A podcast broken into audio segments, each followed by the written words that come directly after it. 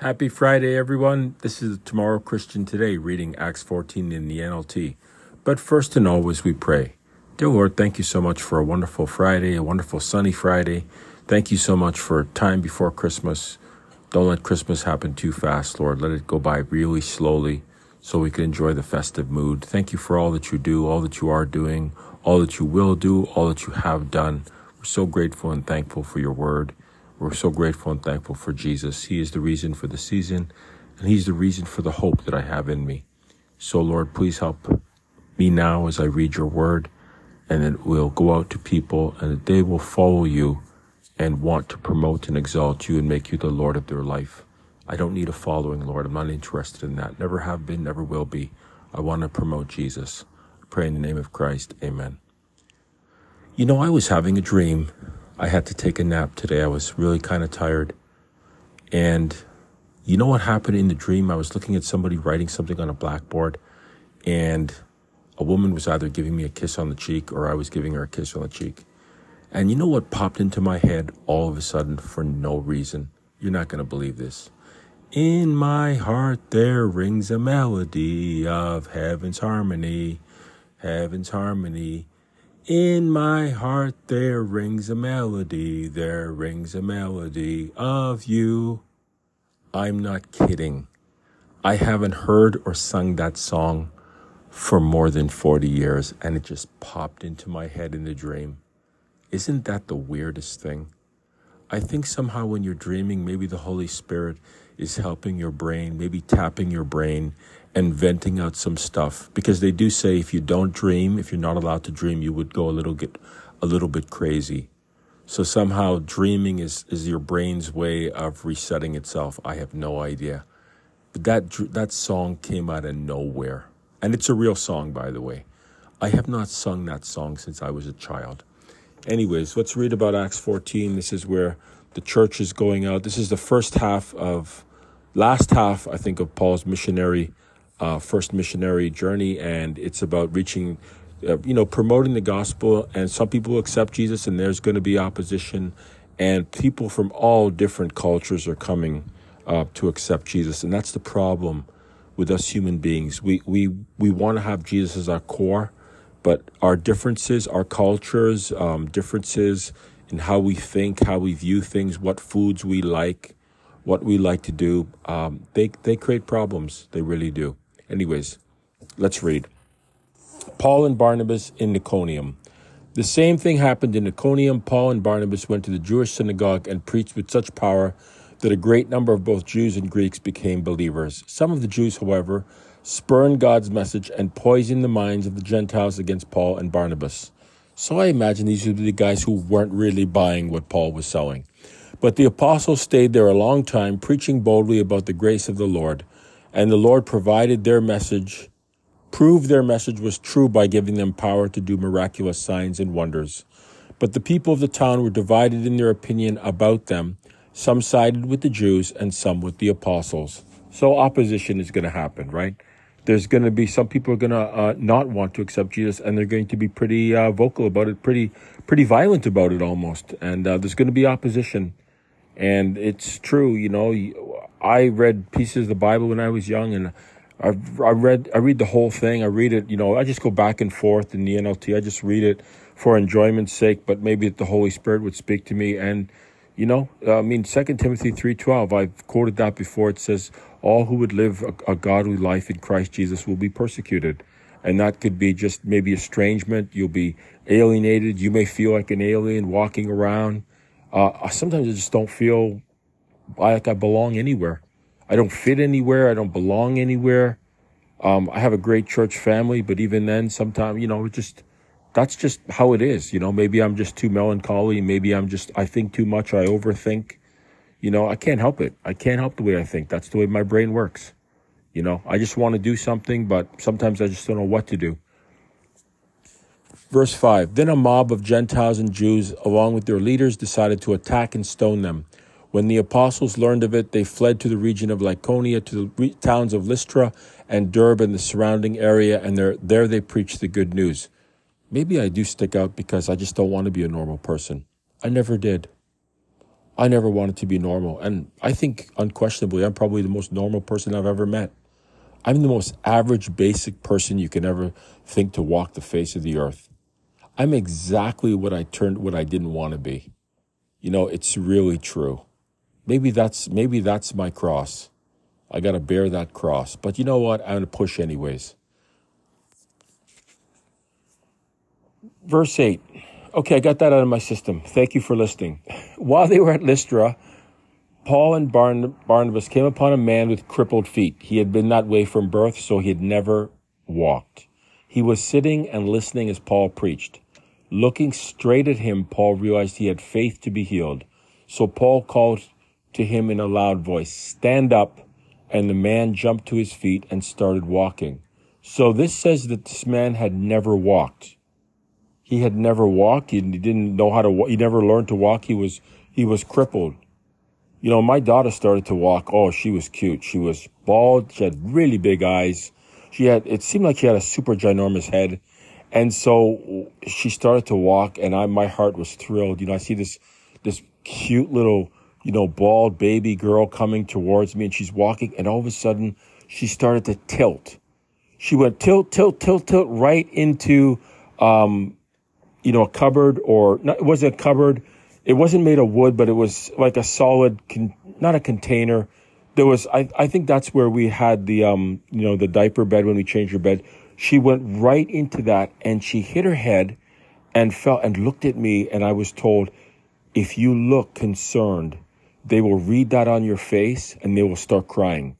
So she looked at me and I just like tried to, I don't know what I tried to do, blank out my face, just not react at all, not react with a wince or anything like that. She didn't cry, but my heart was just in my mouth when I saw my cute little baby girl there just kind of hit her head uh, on that stand. And she didn't cry. She didn't, didn't have a bruise or anything, but she learned to walk. Right now, she's going to be 16 years old. My daughter's going to be 16 years old. She did thank me for the gifts, though. It's nice my heart aches every time I don't talk to my daughter.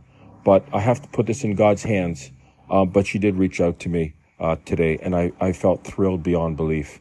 But I think of those times when she was under my control, and you know, it's my it's your kids. You love your kids. We're God's kids. God loves us. He died for us. He doesn't want us toddling and, and walking off and hitting our head and hurting ourselves. And he doesn't want us holding hands with the devil and going our own way. He wants to be our father, he wants to be our creator, and he wants to let us make mistakes, but he always wants us to look back at him. And that's how I feel about my kids. That's probably how you feel about your kids if you got kids. And that's how our Heavenly Father feels about us, even though sometimes it doesn't feel that way. Even though sometimes he feels detached and aloof and snobbish, like we're getting a silent treatment. But I don't I know that my Heavenly Father is not like that. Verse 11 When the crowd saw what Paul had done, they shouted in their local dialect, These men are gods in human form. They decided that Barnabas was the Greek god Zeus and that Paul was Hermes. How come Barnabas was like Zeus? Why why wouldn't Paul be her Zeus? You know, he, Paul's like the you know the bigger intellect, right? Barnabas is a nice guy, but he's a Hermes. But no, it said Paul was Hermes since he was the chief speaker. Okay, I thought Hermes was like the messenger guy. I thought Hermes was the messenger guy, kind of like like the Silver Surfer. He was like the you know he was like the herald. You know that FTD guy. you know the guy with the flowers. I think that was supposed to be the messenger, Mercury. Hermes or Mercury, right? And um, I think the Flash. Remember the first Flash? He had that hat with the wings on it. so the Flash, we had some uh, we had some Mercury, some Hermes stuff being channeled here. I think Hermes was maybe Hermes was like the Greek name, and Mercury, Mercury was the Roman name, something like that. So it's the same guy, Hermes Mercury, but it was like the messenger, right? He's the messenger. So it says, verse thirteen. Now the temple of Zeus was located just outside the town. So the priest of the temple and the crowd brought bulls and wreaths of flowers to the town gates, and they prepared to offer sacrifices to the apostles. Oh boy, here we go. But when the you see, people kind of worship the wrong person. Like, yeah, he's got the right message, but the message is about someone else to be worshipped. And that's the problem, I think, where I came from. You know, ladies started the church, you know, she was controlling, and they start worshiping her and put installing her as a prophet. It's like, no, she's a fraud. She's not a prophet. Let's, wor- let's, let's worship God. Let's worship Jesus. Okay, let's worship, let's worship the, the one who um, is worthy of worship. God is worthy of our worship. That's what I think when we had our discussion yesterday about Revelation 4, we didn't get to Revelation 5 in the other Bible group that I'm in. You know, the people at my former work, well, my work actually, it's for them, it's former work. They retired. You know, Re- Revelation 4 is the throne room of God. And, and you see there, God is worthy of your worship. God is your creator. God knows everything about your life. He has the best perspective of your life, how what this good decisions to make. He's worthy of you trusting him.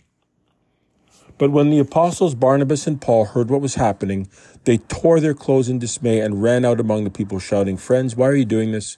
We are merely human beings just like you. We have come to bring you the good news that you should turn from these worthless things and turn to the living God who made heaven and earth, the sea, and everything in them. So they say, He's saying, I don't want you to follow me. I don't want a following. I want you to worship God. I want you to worship the true God who made the heaven, the earth, and the sea, right? And Jesus is his Redeemer. I want you to worship that God. That's what any good person, any good minister or missionary, they don't want a following. They want you to worship the true God. They want you to turn from this. And I, I know this is in Galatians 4. I think it's where he says, I want you to turn from these beggarly elements. When he's saying he wants the people to go away from their religion, he says, I want you to turn from these beggarly elements. Because I read the book of Galatians because everybody told me to about, you know, um, legalism. So it sounds kind of like he said the same thing there as he's saying here. He says, I want you to turn from these worthless things and turn to the living God who made heaven and earth, the sea, and everything in them, because God is worthy of your trust and your love and your worship, and you won't be disappointed. Verse 16 In the past, he permitted all the nations to go their own way, but he never left them without evidence of himself and his goodness. For instance, he sends you rain and good crops and gives you food and joyful hearts. But even with these words, Paul and Barnabas could scarcely restrain the people from sacrificing to them. So he's telling them, they're still doing it anyways. They're not listening. And you know, there's another thing about the joyful hearts God is the one who gives joy. Religion is not joyful. Religion is where God is sort of a distance. You know, we, we want God living in you. You want to live in God. You want joy. You know, there's a guy on YouTube and he's talking about, okay, Christian dating now. Okay, so there's a couple of guys, right? It's not the secular channels. And he's saying there's a saying that he that he's heard, he doesn't like it. He says, marriage is not about being happy, it's about being holy. He doesn't like that. He's a pastor, okay? He's not a dumb guy and he looks like a young guy, and I agreed with him. I thought that marriage was about being uh, holy and also about being happy. Like you're going to tell people that marriage is not about happiness, then they're not going to get married. He's not liking that phrase because I don't know exactly what he said. He doesn't like that. He says, Why are we going to tell people something like this? It's about being happy because it says here, God sends you rain and good crops and gives you food and joyful hearts. God's going to give you joy in your heart. And in marriage, some people could be married or um, or some people can be single. They don't have to be married. You know, we don't want to put pressure on people. But some people, when they get married, they want to have a marriage that gives them joy. God is the one that created marriage. God is the one that created relationships and synergy. You're never meant to be by yourself, although some people are better at it than others. Some people want to be independent. But even with these words, Paul and Barnabas could scarcely restrain the people from sacrificing to them. So they're, they're begging them not to worship them, but they're doing it anyways. Then some Jews arrived at Antioch and Iconium and won the crowds to their side. They stoned Paul and dragged him out of town, thinking he was dead. But as the believers gathered around him, he got up and went back into the town. The next day, he left with Barnabas for Derb. Man, this guy's real strong. You know, there's like, I don't know, there's some picture of this guy that I saw a picture, and maybe they got it from records the church fathers wrote that he was a very small man. He had a hooked nose and he had a very stern look on his face. And that's the picture they have for him. I don't know if that's true or not, But if he wasn't very big, man, he was whatever he lacked in, in height, if he was short, he was darn tough. Tough as nails. Paul and Barnabas returned to Antioch of Syria.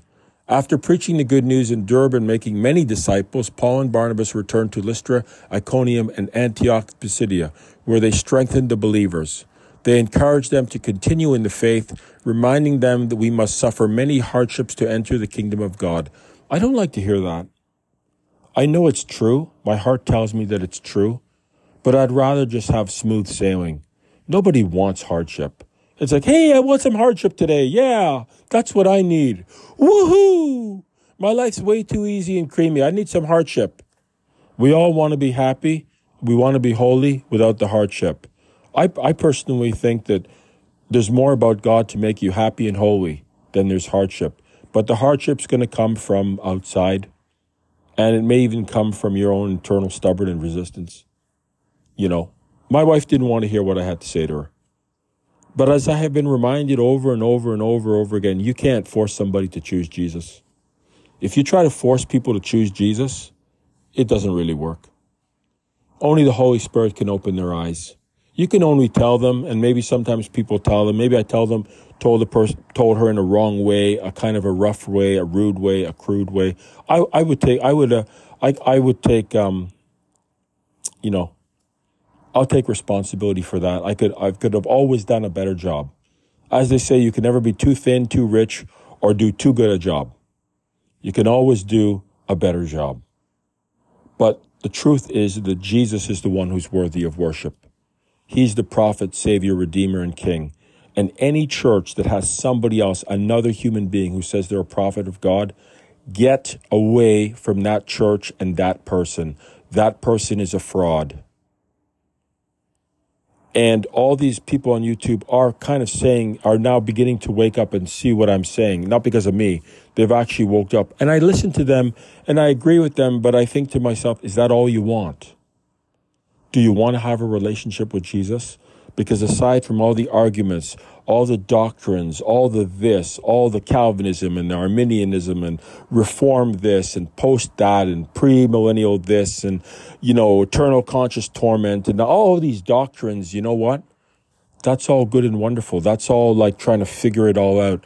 But the first order of business, preeminent order of business, trust God and lean not under your own understanding. Love the Savior, pray without ceasing read the word day and night, and be in the Holy Spirit to be integrated into Christ and God our Father. God in you and Christ in you, and you in Christ and you in God. That's, that's the preeminent order of business. And I wonder sometimes with all this arguing and snipping and backbiting and all this other stuff, you know, apologetics is fun, don't get me wrong. You, you should be allowed to think but you know what? With all of this stuff going on, this is a distant second. That's the second tier. Paul wants these people to worship God because he's worthy of worship. And in God, you will have the joyful heart. You will have the manna of the heart that does not pass away. You drink bread and water of this life, and you will need some, you know, you'll need to eat and drink again. But the, Jesus says, the bread that I give you, the, wa- the water that I give you, you will never thirst again. Because when your heart is full and when your heart is content in God and when your heart is full of the Holy Spirit, then you can walk with your head up high and you can get the other stuff done you need to get done in this world. So we, so the Lord Jesus Christ is going to come and we can all go home to the real universe, the real reality that is waiting for us beyond this one. Paul and Barnabas also appointed elders in every church with prayer and fasting. They turned the elders over to the care of the Lord in whom they had put their trust. Then they traveled back through Pisidia to Pamphylia. They preached the word in Perga, then went down to Attalia. Finally, they returned by ship to Antioch of Syria, where their journey had begun. The believers there had entrusted them to the grace of God to do the work they had now completed. Upon arriving in Antioch, they called the church together and reported everything God had done through them and how he had opened the door of faith to the Gentiles too. And they stayed there with the believers for a long time. I don't tell you what to think. I ask you to think about what I tell you, and more importantly, think about what God says in His Word. Thanks for listening. Thanks for your patience.